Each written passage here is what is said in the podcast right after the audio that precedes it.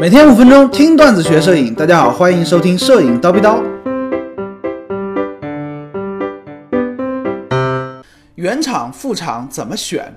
经常有同学在预算有限的情况下，让高老师帮忙推荐或者说参谋一些器材。那我跟这我这个人呢比较实在啊，不会说同学你这个钱不够啊，别想了。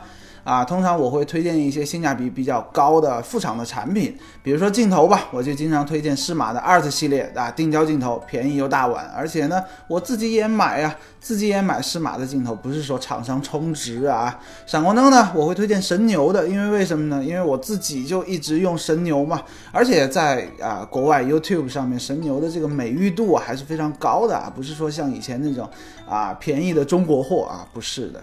那有的同学可能就会觉得高老师是在忽悠啊，或者说不负责任。老师啊，都说适马跑焦啊，副厂跑焦啊，或者说老师啊，原厂镜头、原厂闪光灯三千块，你给我推荐个三百的，这玩意儿能一样吗？它能用吗？你是不是看不起我？啊，原厂、副厂怎么选这个事儿呢，也很纠结，对不对？通常情况下呢，原厂的价格比较贵，副厂的价格呢比较便宜。为什么？因为你想啊，原厂是你爱买不买。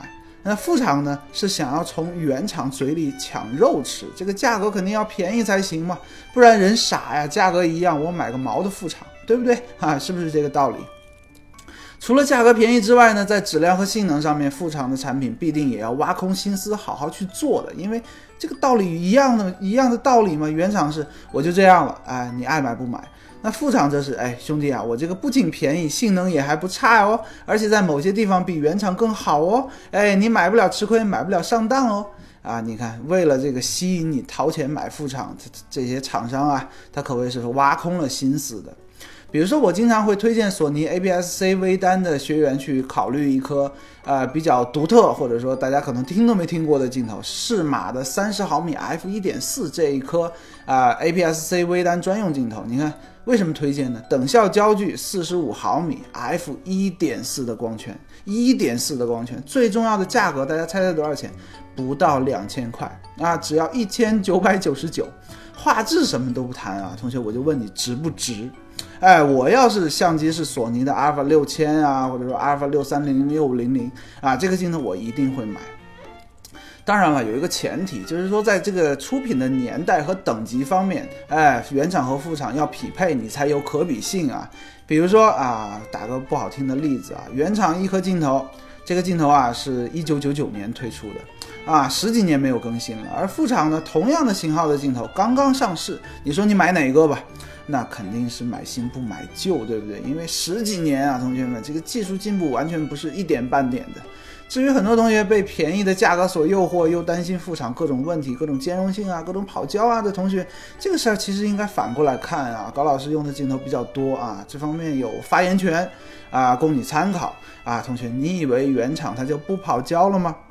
啊，这是一个很有趣的话题啊啊！这个事情呢，它是一个概率的问题，不管原厂副厂不跑胶，哎都不错。遇到跑胶不要着急嘛，你找售后，对吧？这玩意儿是可以调的，不是说啊跑胶了，我操，这个直接砸手里，不是的。至于闪光灯方面呢，也是一样，在高老师看来啊，闪光灯，哎，你按快门它能闪，这就够了，哎，这就可以了啊。很多花哨的功能，其实你真的用不到啊。三百多块的全手动，哎，我也能拍出很棒的照片，这跟你的技术有关啊，跟你用什么三千的还是三百的灯没有任何关系。另外还有一点，大家发现没有？现在副厂的闪光灯啊，越来越多都是用锂电池了。